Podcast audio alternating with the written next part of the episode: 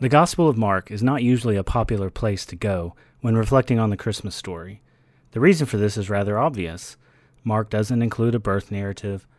In this story, there are no shepherds, there are no wise men, there's no manger scene, there's no little town of Bethlehem. Mark starts his gospel in a markedly different way.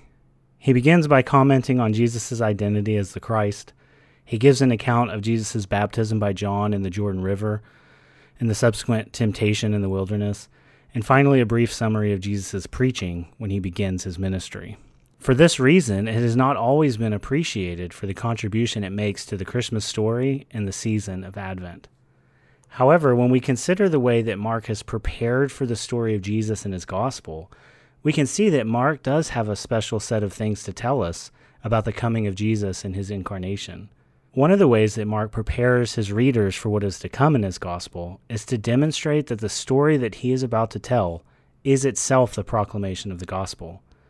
Mark does include examples of gospel preaching throughout his account, but remarkably, he also includes his narrative itself under the designation of gospel. Mark's intertextual advent is brief but profound.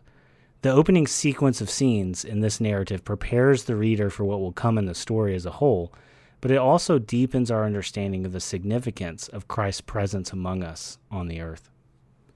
Mark begins by declaring, The beginning of the gospel of Jesus Christ, the Son of God. As it is written in Isaiah the prophet, Behold, I send my messenger before your face, who will prepare your way. The voice of one crying in the wilderness Prepare the way of the Lord, make his paths straight. John appeared, baptizing in the wilderness and proclaiming a baptism of repentance for the forgiveness of sins.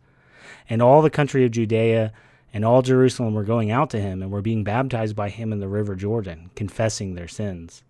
Now John was clothed with camel's hair and wore a leather belt around his waist and ate locusts and wild honey. And he preached, saying, After me comes one who is mightier than I, the strap of whose sandal I am not worthy to stoop down and untie. I baptize you with water, but he will baptize you with the Holy Spirit. One of the immediate textual questions we might have about the way that Mark begins is the quotation that happens in the first few verses, specifically, the way that it's introduced.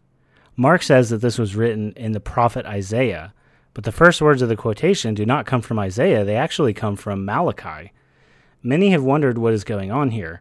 Has Mark forgotten or misidentified this quotation? Does Mark think that this text from Malachi actually comes from Isaiah? Is Mark quoting both passages but only naming the largest? In some ways, this is a possibility. However, I think part of what is going on in this text is that Mark is not only citing these texts, he's also interpreting these texts. So when Mark gives us this brief yet complex composite quotation of Malachi and Isaiah, he's implicitly making the argument that these prophetic texts should be read together, in light of one another.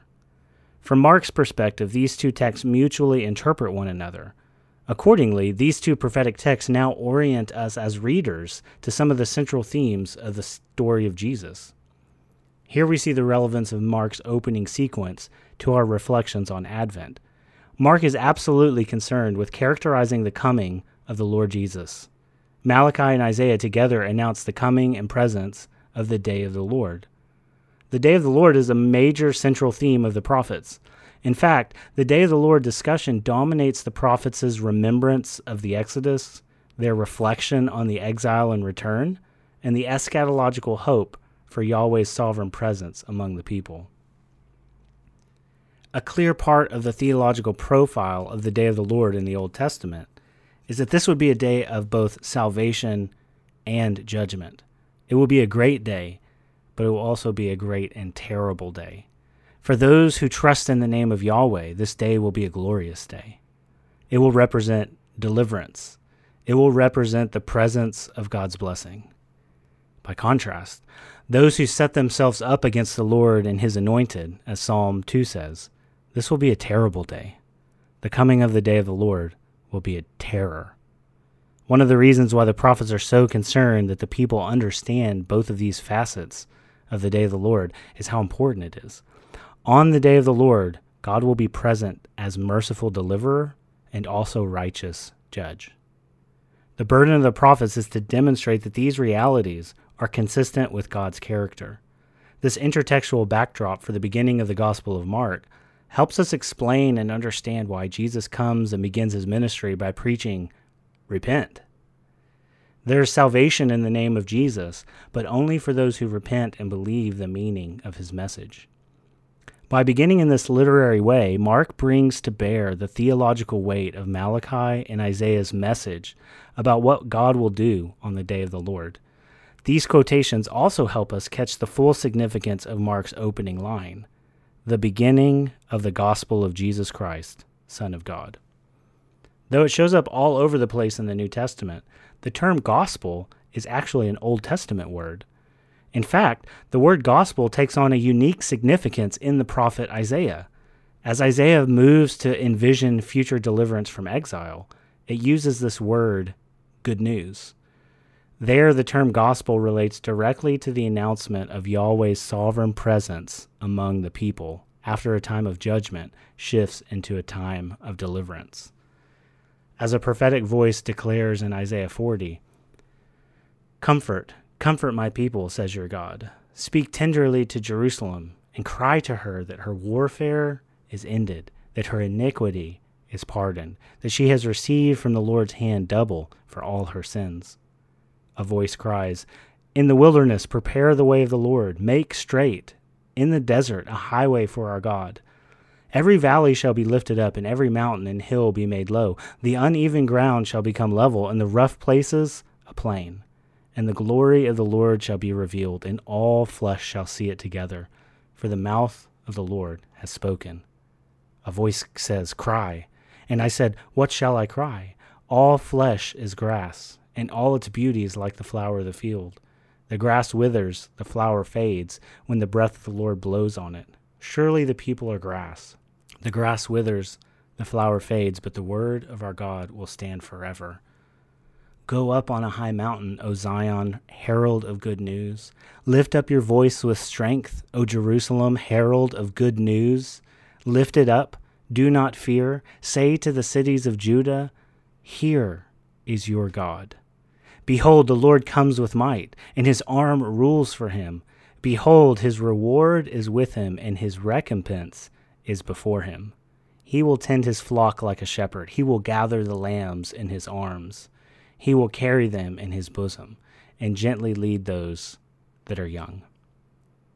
Here in Isaiah, the good news, or gospel, referred to the announcement of God's sovereign presence among the people after judgment by beginning in this way, Mark associates his story about Jesus Christ with the coming of the day of the Lord, the beginning of the gospel of Jesus Christ, Son of God. By beginning his gospel with this declaration, with this characterization of his narrative, and with this complex series of intertextual quotations of these significant promises in the prophets about the day of the Lord, Mark begins his story of Jesus in an explosive way he asserts that the day of the Lord is the day of the Lord Jesus. The story you're about to hear is a story that began long ago. The redemptive work you're about to witness are the blessings of promises fulfilled. In Matthew, the angel tells Joseph to name the child Jesus, for he will save his people from their sins. Here in Mark, Jesus is immersed under the waters of John's baptism of repentance to identify himself with the people he came to save. In Luke, Simeon tells Mary in the temple that this child has been appointed for the fall and rise of many in Israel, and it will be a sign that is opposed. Here in Mark, Jesus begins his ministry in the wilderness of trial and temptation, opposed by demonic forces and among the wild beasts. The last act of Mark's opening sequence of scenes is the beginning of Jesus' formal ministry. Mark recounts that Jesus came into Galilee proclaiming the gospel of God and saying, The time is fulfilled and the kingdom of God is at hand. Repent and believe in the gospel. Just as a season of reflective contemplation on ancient promises prepares us for the birth of Christ, So, too, a season of reflective contemplation on ancient promises also prepares us for the advent of Jesus' ministry. Reading Mark alongside Matthew and Luke's birth narratives helps us also appreciate the season of obscurity that followed the season of anticipation. After the furor of the birth of this child, follow 30 years of obscurity.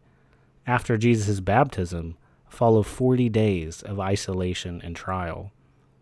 At the beginning of Jesus' earthly life, the angels had declared, Glory to God in the highest, and on earth peace among those with whom he is well pleased. At the beginning of Jesus' earthly ministry, words boomed from the heavens once more You are my beloved Son. With you I am well pleased. Mark's intertextual opening reminds us that the season of Advent prepares us not only for the arrival of the Christ child, but also his work of redemption in his messianic ministry. Praise the Lord for his grace.